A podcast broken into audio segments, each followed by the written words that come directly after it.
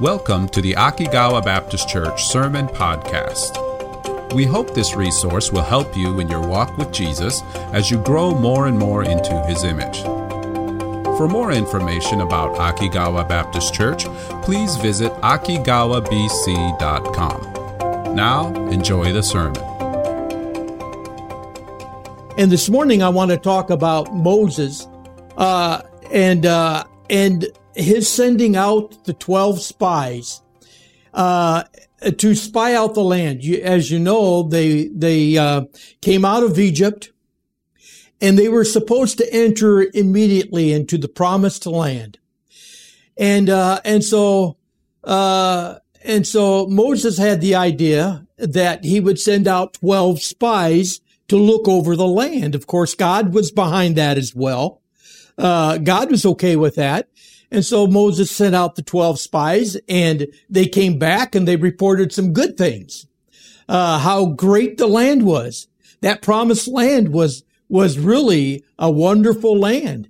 But they also had a bad report of, but there's giants in the land.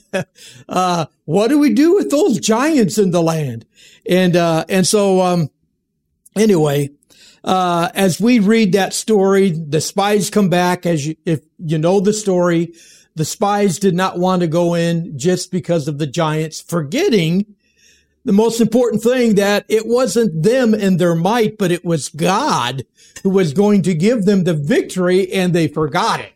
They forgot God was with them, and uh, and so and so Moses gathers the uh, you know, Moses gathers the 12 spies and the people and 10 spies say, Oh, we can't go in. Two spies, Joshua and Caleb, they said, Oh yeah, we can, we can win this. Let's go. Let's go into the promised land right now. Now, as you and I read this story, where are we in this story? Are we on the side of the 10? Or are we usually on the side of the two? You tell me. As we read that story, where are we? Are we against Moses? Are we against Joshua and Caleb? Nope. We're right there saying with Joshua, we're right there with Joshua and Caleb and saying, yeah, we're saying, let's go, go, go, go. God is with us. Let's, let's win. Uh, let's go into the promised land. That's where you and I are now because we've read the story. We know what happened. But, but, uh, um, but that's the story. You know, um, the word, uh, the stories of the Bible that we read, they are history. And if you spell, spell out history, it is spelled out his story. That's what history is. History is his story. It's God's story. And, uh, and it's a good reminder for us to see how things are on earth. Things on earth actually are his story, especially the story of the birth of Christ. But in the last chapters of the book of Numbers and the first few chapters of Deuteronomy, we see Moses and what's he doing there? He's uh, reminiscing on the long 40 years that they had just spent in the wilderness. Uh, and in, in Numbers uh, chapter 33, if you have your Bibles there and you want to turn to it, in Numbers chapter 33, we're not going to read it, but uh, verses 3 through 15, Moses remembers every place they went in the wilderness. And he mentions about 30 different cities that after they left Kadesh Barnea and had to go through the wilderness for 40 years, like God said they would do, that, um, after they they went through the wilderness and they're thinking about and and Moses is thinking about that long trip that they had and all those 30 cities that he num he mentions 30 of them over 30 cities.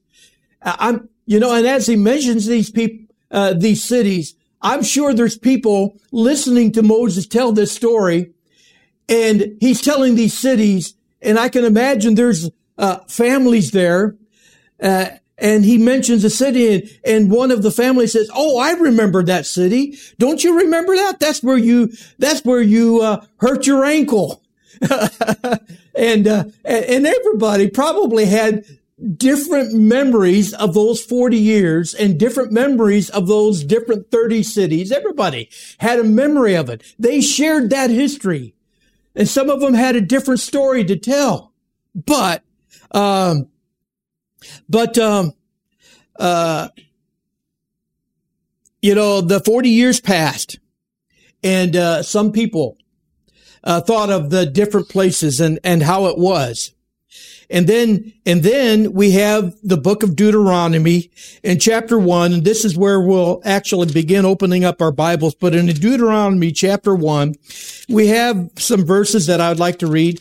Uh, they would be verses 22 and 23, and they'll be up on the screen there. But in Deuteronomy chapter one, we have these stories. Uh, it's actually where Moses, uh, remembers where that 40 year uh, thing began. And in uh, verse 23, it says here, and the saying pleased me well, and I took 12 men of you, one of a tribe. And uh, that was verse 20, uh, 23. 22 says, and ye came near unto me, every one of you, and said, we will send men before us. And they uh, shall search out the land and bring us word again by what way we must go up and, and into what cities we shall come.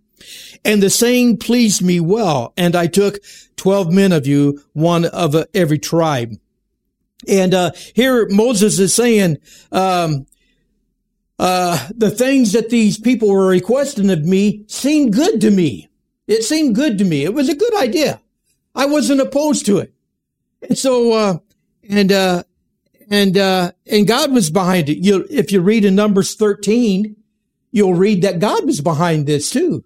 Yeah, go ahead. Send 12 spies out. Uh, you know, uh, uh, and, um, and, uh, and then when they came back with 10 people reporting bad things like the giants in the land and, uh, and didn't want to go in. I think at that time, Moses, you know, thinking it was a good thing. Moses probably wished he had had more time to talk things over with, with his leaders, maybe with the 12 spies, maybe with the, uh, with the 12 tribal leaders, uh, maybe with the, um, uh, with the uh, captains of thousands and the captains of hundreds, gathered those men together. And he said, and maybe he thought, after the 40 years, okay, or during the 40 years, what should would he have done different? Maybe he thought, well, I should have had a prayer meeting. Maybe I should have had a prayer meeting uh, with those uh, 12 spies, with those 12 leaders of our tribes and, and uh, of our uh, and of the uh, captains of thousands and captains of the hundreds. Let's get let's get together. Let's have a prayer meeting. Uh, let let's make sure we're doing the right thing and not not getting ahead of God uh, uh, you know, and, uh, uh, after the fact, I think Moses had many regrets that maybe he didn't take prayer, uh, important enough. Uh, but, um, uh, and maybe he wondered what more he could have done. Now, with you and me knowing the story, what more could Moses have done? That's my question to you this morning. What more could Moses have done before they took that 40 year journey into the wilderness? Give me one answer. I'll give you the answer. The answer is they could have prayed more. And that's my first point this morning. Um, we should take everything to God in prayer. We're at the beginning of the year. At the beginning of the year, the one thing we want to learn and want to have is prayer every day and prayer to lead our, our, our church, prayer to lead our lives, prayer for this one year has got to be one of the most important things to begin the year with. And, and, and Moses, I really believe after he looked over those 40 years, he probably would have thought, why didn't we have a prayer meeting? Why didn't we get those men together? Those, those those men, those important men, why didn't we get together and pray about this harder? Maybe that was his solution. I don't know, but I have a feeling. Uh, but, but you know, if we're in chapter one, verse 29, man, Moses is preaching to them after they said, no, let's not go in. There's giants there. Moses is preaching, uh, preaching, uh, Uh, in verse 29, he says, Then I said unto you, dread not, neither be afraid of them. The Lord your God, which goeth before you, he shall fight for you according to all that he did for you in Egypt before your eyes. Man, he's preaching 31 verses. I don't think we have those up there, do we? Uh, we have them up there. Verse 31. And in the wilderness where thou hast seen how that the Lord thy God bare thee as a man doth bear his son in all the way that ye went until ye came into this place. Yet in this thing ye did not believe the Lord your God. Here he is preaching. But as you know, preaching wasn't enough. Was it? Boy, this fiery sermon this fiery sermon of Moses, you would think they would say, Hey, he's right. He's right. You know, God did bear us up as a son.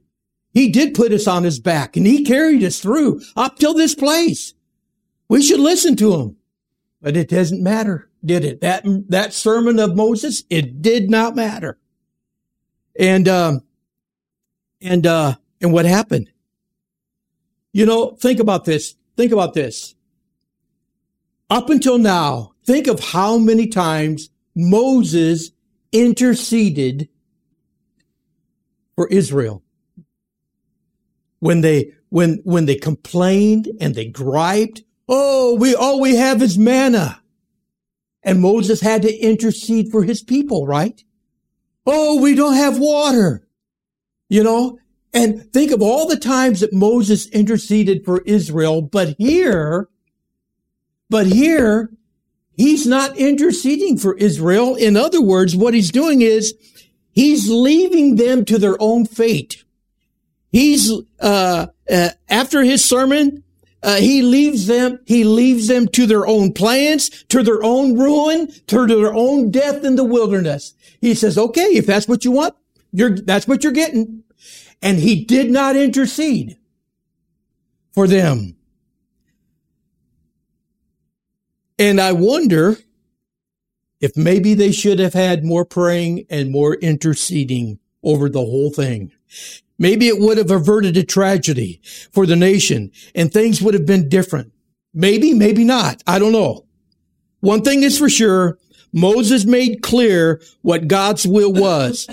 And that was in Deuteronomy chapter 9 and verse 29, uh, verse 23. And I'll read that. Verse 9, verse 23. It says, Likewise, when the Lord sent you from Kadesh Barnea, saying, Go up and possess the land which I have given you, then ye rebelled against the commandment of the Lord your God, and ye believed him not, nor hearkened to his voice. So that was Moses making clear what God's will was there and then. And my point this morning, number one, is we should take everything to God in prayer. We can never make light of prayer, especially when we see things that are going wrong. Um, and God is the God of big things, but he is also God of insignificant things. Small things are not unreasonable to take to God in prayer. It's, it's most interesting to know how much the Bible speaks of prayer. We are giving so many examples uh, of prayer, so much teaching on it, so many promises of it, and so many commands to do it. In Genesis, we just get started reading Genesis. And then in verse, uh, chapter 4, verse 26, it says, then begin men to call upon the name of the Lord. We open our Bibles and what happens? We see that men are beginning to pray. That's Genesis chapter 4. And then in chapter 5 and verse 24, uh, it says that Enoch walked with God. So here we have men praying in chapter 4 of Genesis. In, in chapter 5 of Genesis, uh, Enoch is praying. He's walking with God. So much so that God took him. He disappeared. He went to heaven. And then, and then before we finish reading the end of the Bible in the, in the, in, in Revelation, the last book of the Bible in chapter 22 and verse 20, uh, there's a prayer promise with an amen there. It says, surely I come quickly. Uh, that's a, uh, that's a, a, uh, a prayer promise with what? An amen afterwards. And then in, in uh, chapter 22 and verse 21, there's a prayer supplication with an amen. It says, the grace of our Lord Jesus Christ be with you all. Amen. So at the very beginning of the Bible, people are praying. At the very end of the Bible, people are praying. Amen. Amen. You see how important prayer and everything in between. We have promises. We have commands to pray. Uh, we have teaching on prayer. We have examples of prayer everywhere in the Bible. God has said much about prayer. Why? Two reasons I'll give you. Because number one, number one, he knows we have much need of it. And number two, he wants to be in our life and a part of our life. So from the beginning to the end of each year, God wants to be in our life. Okay. From this very first Sunday to the very last Sunday of this year, God wants to be a part of our life. And how is he a part of our life? Through prayer. And, uh, from the beginning to the end of our life's journey. Just like he was for Israel. From Egypt to the promised land.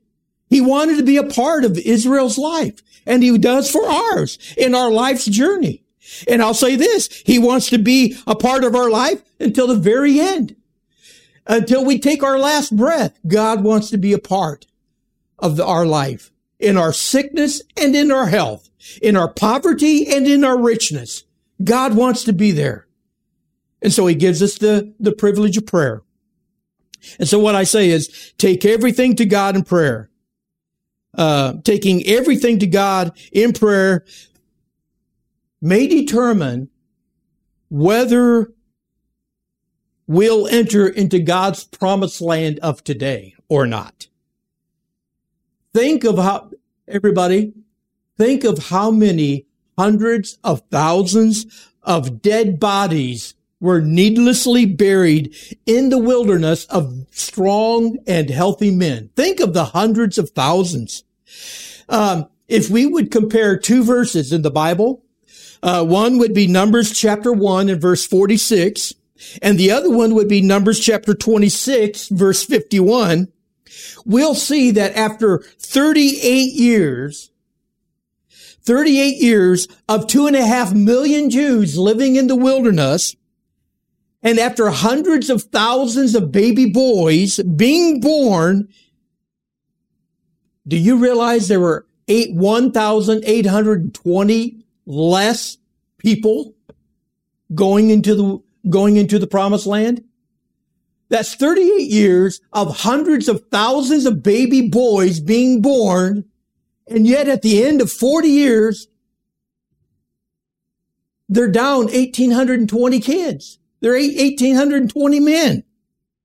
Uh, and that's with seven of the 12 tribes gaining uh, gaining uh, people. For instance, Manasseh gained 64% during those 38 years in almost 20,000 men. That's with all those seven tribes gaining men.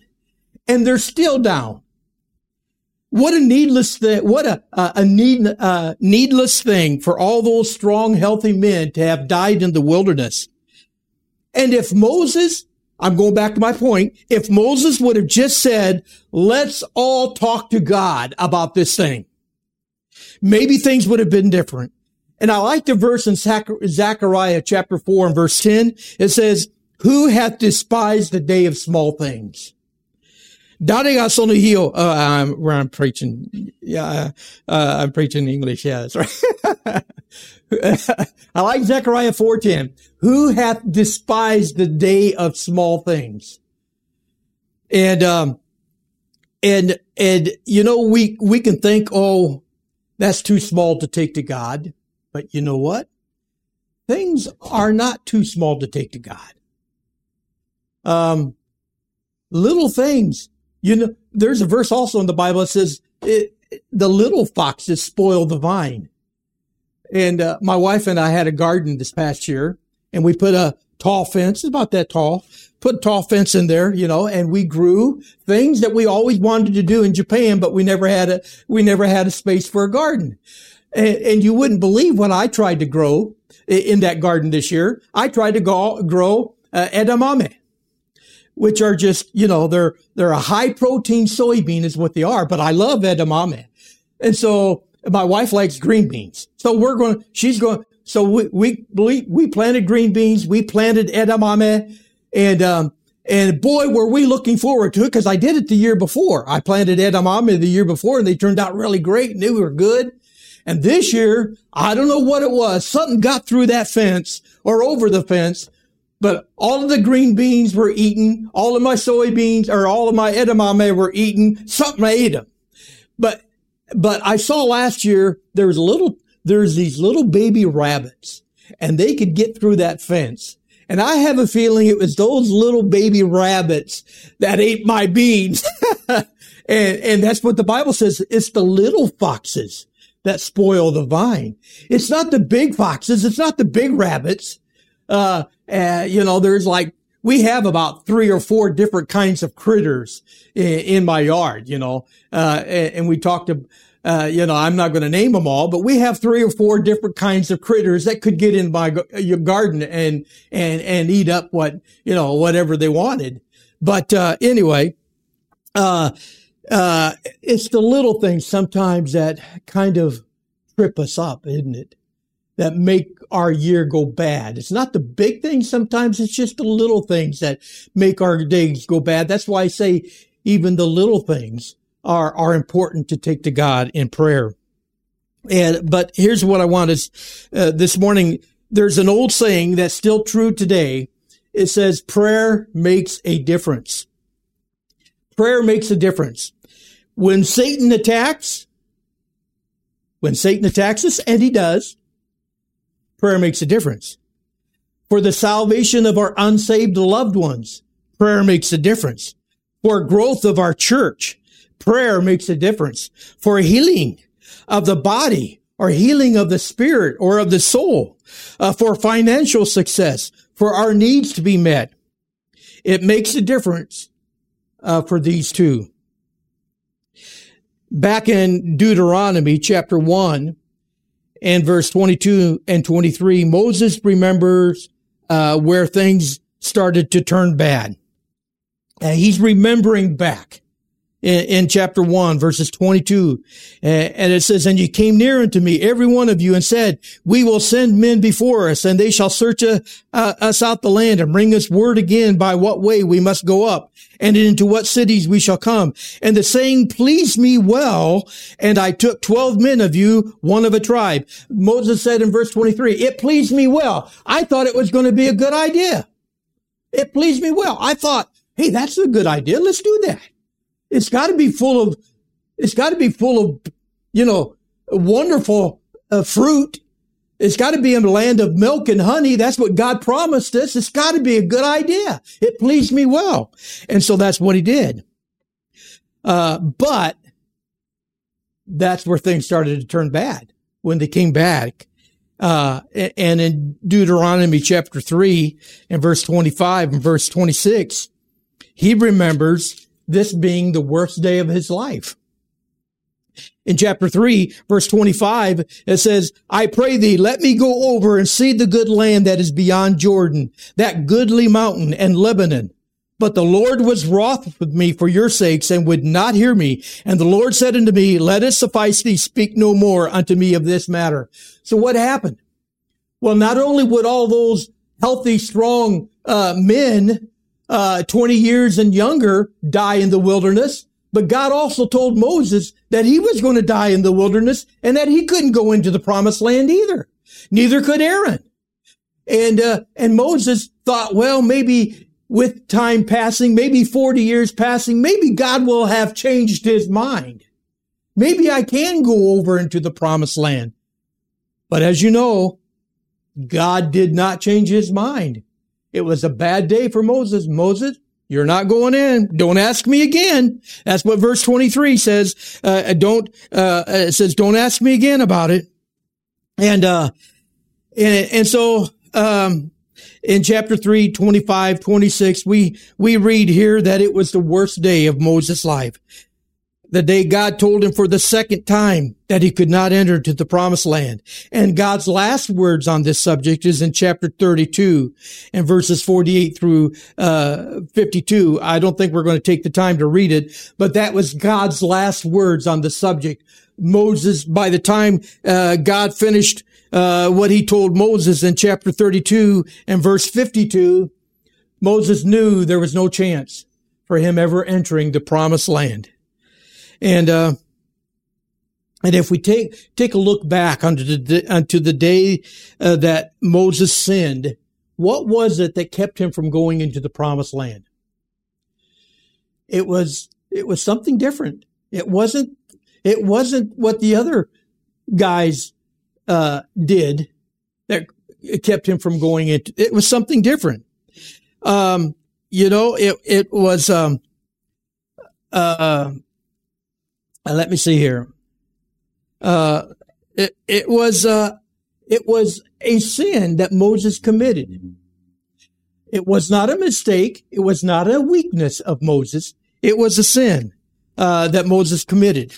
And, uh, and that sin we will discuss a little bit later. But, uh, but here, here's my, my second point today is, uh, number one, we should take everything to God in prayer. But number two, why it is important for us to do what God tells us to do.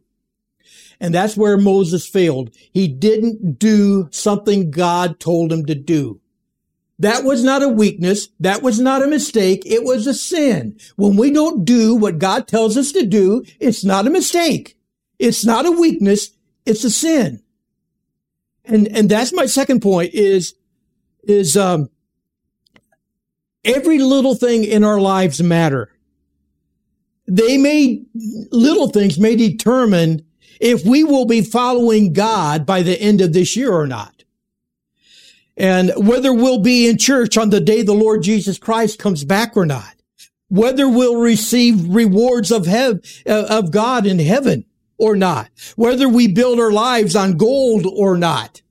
It might be just those little things that we disobey God in that keeps it. In fact, First Corinthians chapter three and verse 12, uh, uh, it says, now if any man build upon this foundation gold, silver, precious stones, wood, hay, stubble, every man's work shall be made manifest, for the day shall declare it, because it shall be revealed by fire, and the fire shall try every man's work of what sort it is.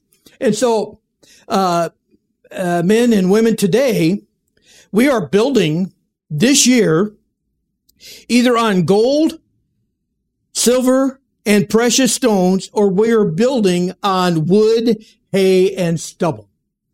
And the difference is whether or not we are obeying God, what he tells us to do or not.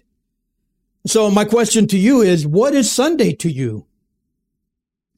Uh, is it this, uh, is Sunday, sometimes you wake up and it says, oh, uh, this is Sunday. I don't know about church today. And, uh, and you say, maybe, maybe not today. Maybe I won't go to church today. Without realizing that just by that decision, this was the Sunday that you didn't go, that God had plans to encourage you through the fellowship of God's people, and the Sunday that God had something special just for you through the pastor's message. And don't think that the devil doesn't know this. He does. Um, did Moses know anything about the devil? If you read the first few chapters of, de- uh, of Genesis, you know Moses knew something about the devil. What did he call him? He didn't call him by the name Satan. He called him by the name what? By what? What was the word he used for the devil back there? Serpent. And do you know we don't hear that word Satan again until 1 Corinthians chapter 21 when it tells us that Satan rose up against the people of Israel. And that's the first mention that we have of Satan, but it's not like he was not there all along. He was. But, uh, uh, in, in First Chronicles 21, 1, it says, and Satan stood up against Israel and provoked David to number, to number Israel. And this was David's sin. David's sin. It wasn't a mistake. It wasn't a weakness. It was a sin. And God had to, God had to judge David and Israel for numbering the people. Uh, why was that a, a problem? Because Israel was God's people. They were David's people. they were God's people. God didn't tell David to number the people, but David was wanting to, oh, how, how mighty have I become? How strong has Israel become? Let's count them up. These are our people. No, David, they are not your people. They're God's people. And today, with you sitting here, let me tell you, you're not my people. You're God's people. Okay? And, uh, and, uh, and so, um, God can put up with our mistakes, but he can't put up with our sin. Uh, and it's helpful for us when we can see the difference.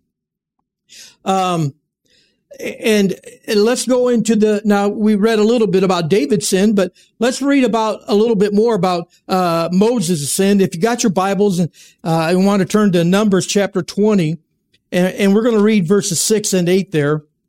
But uh, in no, numbers chapter 20 verse 6 it says and moses and aaron went from the presence of the assembly unto the door of the tabernacle of the congregation and they fell upon their faces and the glory of the Lord appeared unto them. Now, when it says, and the glory of the Lord appeared unto him, unto them, this is the first hint that this was to be a day like no other. To see God's glory shine. That was the hint. It was going to be a glorious day. And then in verse 8 it says, God said to Moses, take the rod and gather thou the assembly together, thou and Aaron thy brother, uh, and, and speak ye unto the rock before their eyes. That's what he says. Speak ye unto the rock before their eyes, and it shall give forth the, uh, his water, and thou shalt bring forth to them water out of the rock. So thou shalt give the, give the congregation and their beast drink. And so here we have, we have a glorious day for Israel wow, this is going to be, everybody's going to shout hallelujah, you know, praise to God by the day this, by, by, before this day is done. And by the way, God had done similar things like this in the past when they ran out of water. Uh, in Exodus chapter 15 and verses 20 through 22 through 25 at Marah, uh, the, where the waters were bitter. God changed that bitter water to sweet. How? Anybody have an idea? How did he do that? It was one tree. And, uh, and uh, it was a tree. That tree was a picture, actually, of another tree that would make the bitter water sweet. What was that? What was that a picture of? Another tree. Anybody tell me? It was a picture of another tree. What was it a picture of? It was a picture of the cross the, the tree of the cross, where Jesus takes the bitter things of life and makes them sweet.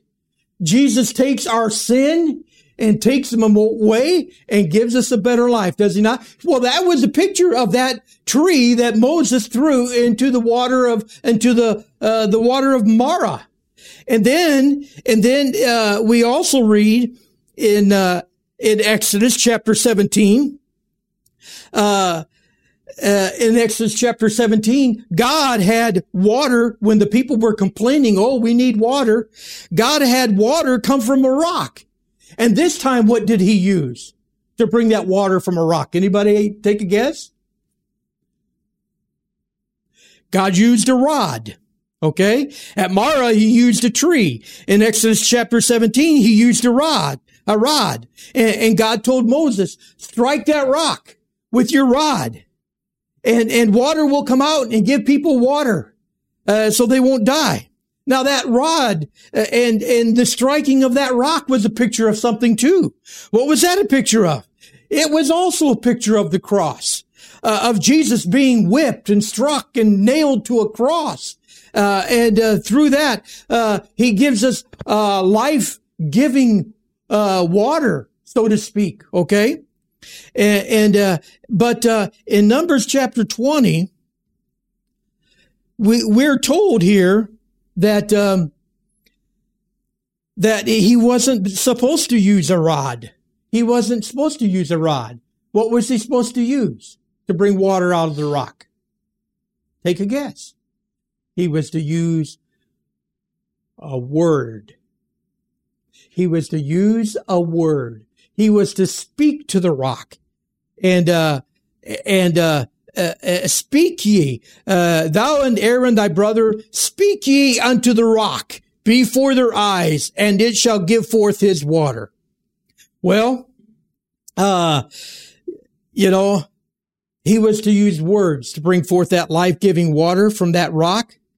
Uh, a picture also of the Lord Jesus bringing forth words of life to all who would believe in him by words of faith. But in Numbers chapter 20, in verses 9 through 12, we won't read them. We read how Moses disobeyed God and instead of speaking to the rock, he smote it with his rod.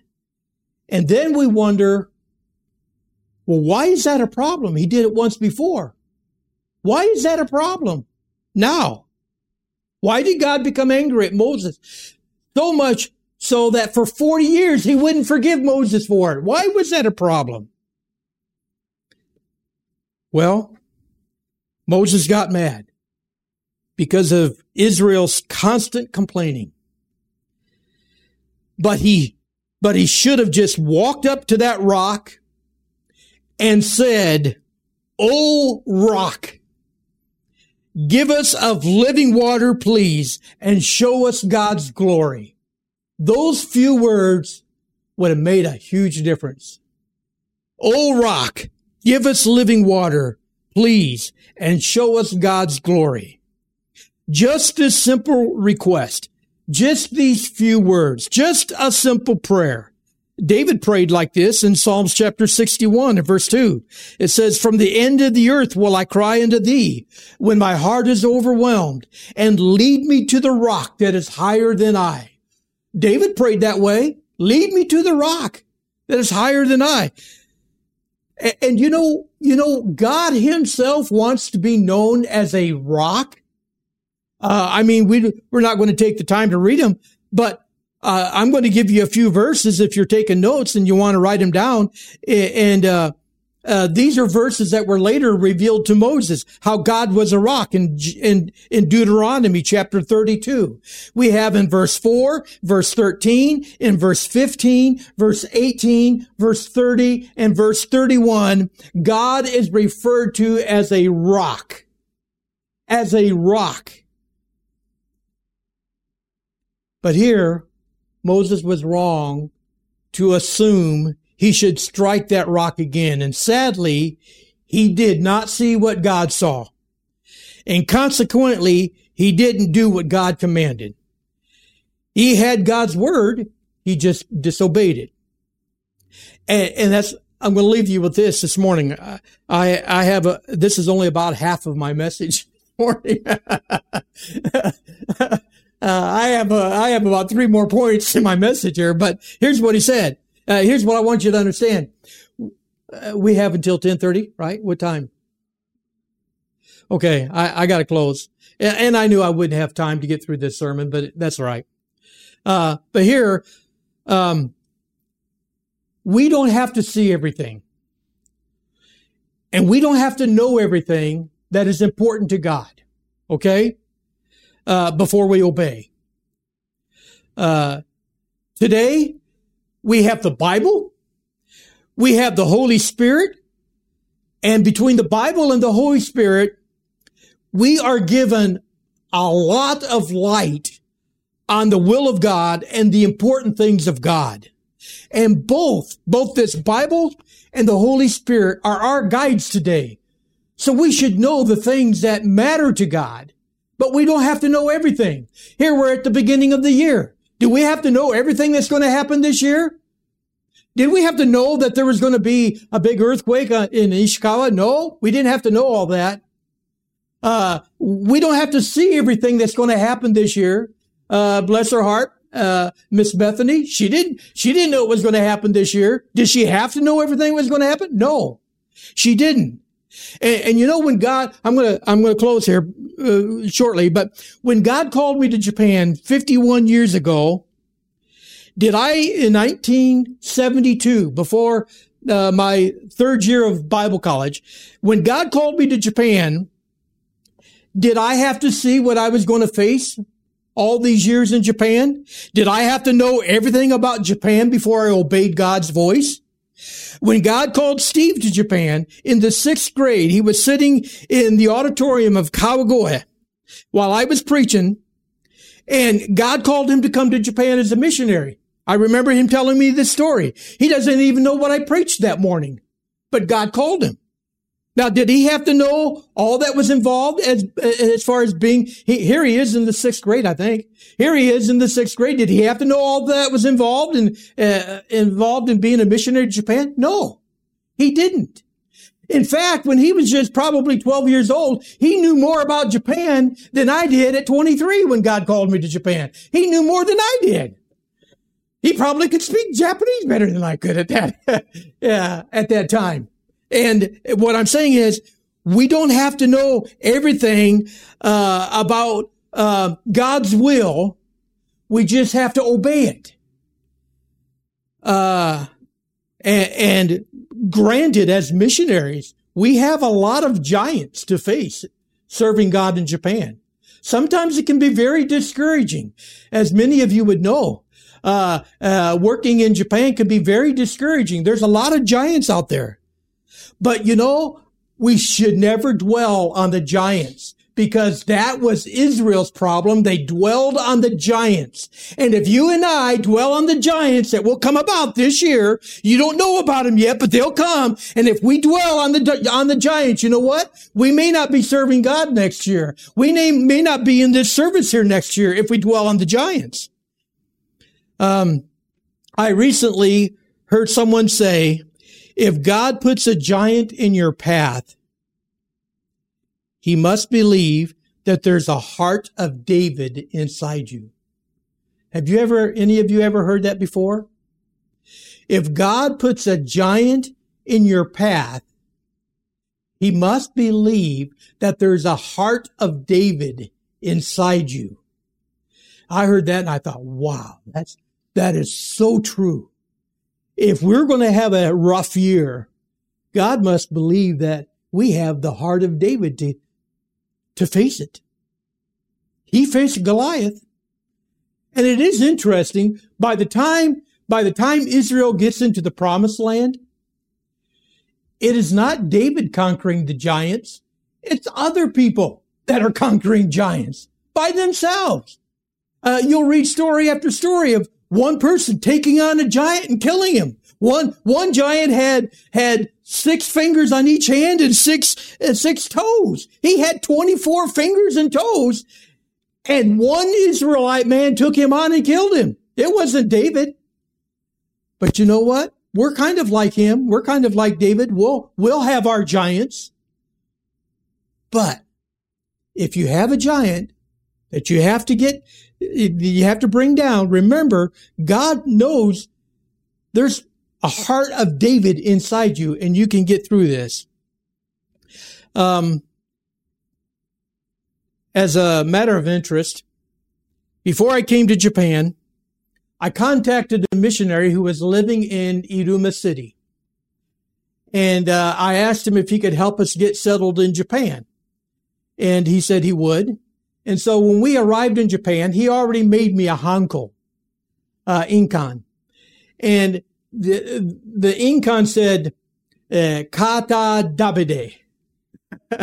well, I didn't know, I, you know, I didn't know the pronunciation for David in Japanese, you know, and I was Davido or or something like that.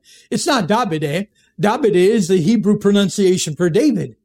And so all these years I thought I'm the only Davide in Japan. but we went to snow camp and guess what? I found another Davide. and he was Japanese and he had kanji for his name. Uh, Futoru and, uh, uh, Yushu no Shu. Uh, but anyway, it, I, there's another Davide in Japan. I'm happy for that.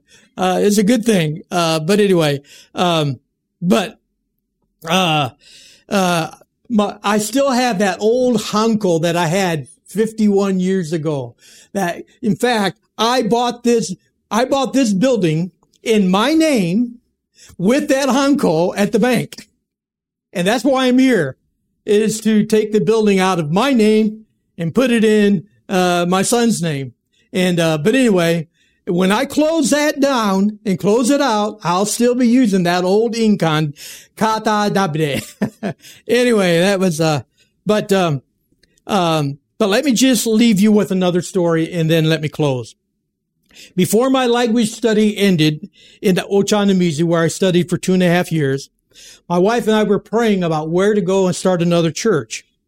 I went to look at Higashi Murayama and, and I went to Machida and I went to those two places, uh, and I never had peace that that's where God wanted me to go.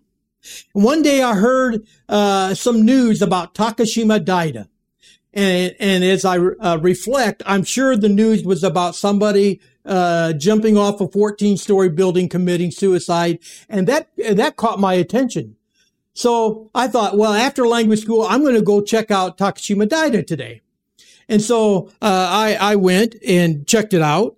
And on, on that day that I uh, was to go, uh, I, I read a passage of scripture and it said, this is the day in Psalms chapter 118, 24. It says, Koriwa this is the day. Uh, and, and, and my looking at that verse and it's like, this is the day. What, what is this the day maybe that God is going to let me find where to start my first church? Well, when I went after language school, went to the city, I thought, you know, I have peace about coming here to start a church.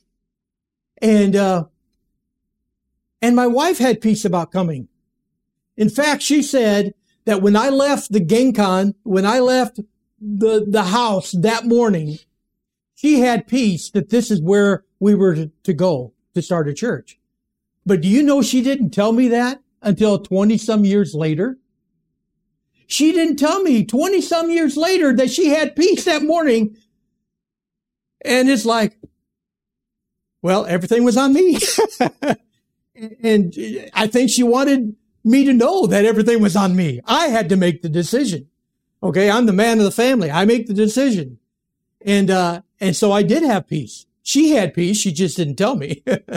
but, you know, that's the way, uh, that God works today. He gives us the Holy Spirit to know what God's will is. He gives us the Bible to guide us. He gives us a church to come to hear God's word preached. He gives us a pastor and, and he gives us Christian friends. We don't have to walk in darkness. We don't have to be disobedient. We have prayer. Uh, the strongest thing available to us is prayer. And, and if you're here and you don't know Jesus Christ as your savior, let me tell you, it's just one prayer away from knowing him. Uh, and, uh, and, and that's all. It's uh, Romans chapter 10 verse 13. For whosoever shall call upon the name of the Lord shall be saved. And that's what God told Moses. Just speak to the rock and things will happen. Speak to the Lord Jesus Christ and you will be saved. Let, let me pray and, uh, end today's message. Heavenly Father, thank you for your goodness to us today. Thank you for the opportunity to preach. I just ask that you'd continue to work in our lives this, this year in many different ways through your word, through the Holy Spirit, through prayer, uh, through our challenges. Give us, Lord, a, uh, a blessed and uh, uh, victorious year. And thank you for being with us. Thank you for all that you do for us. In this your name we pray. Amen.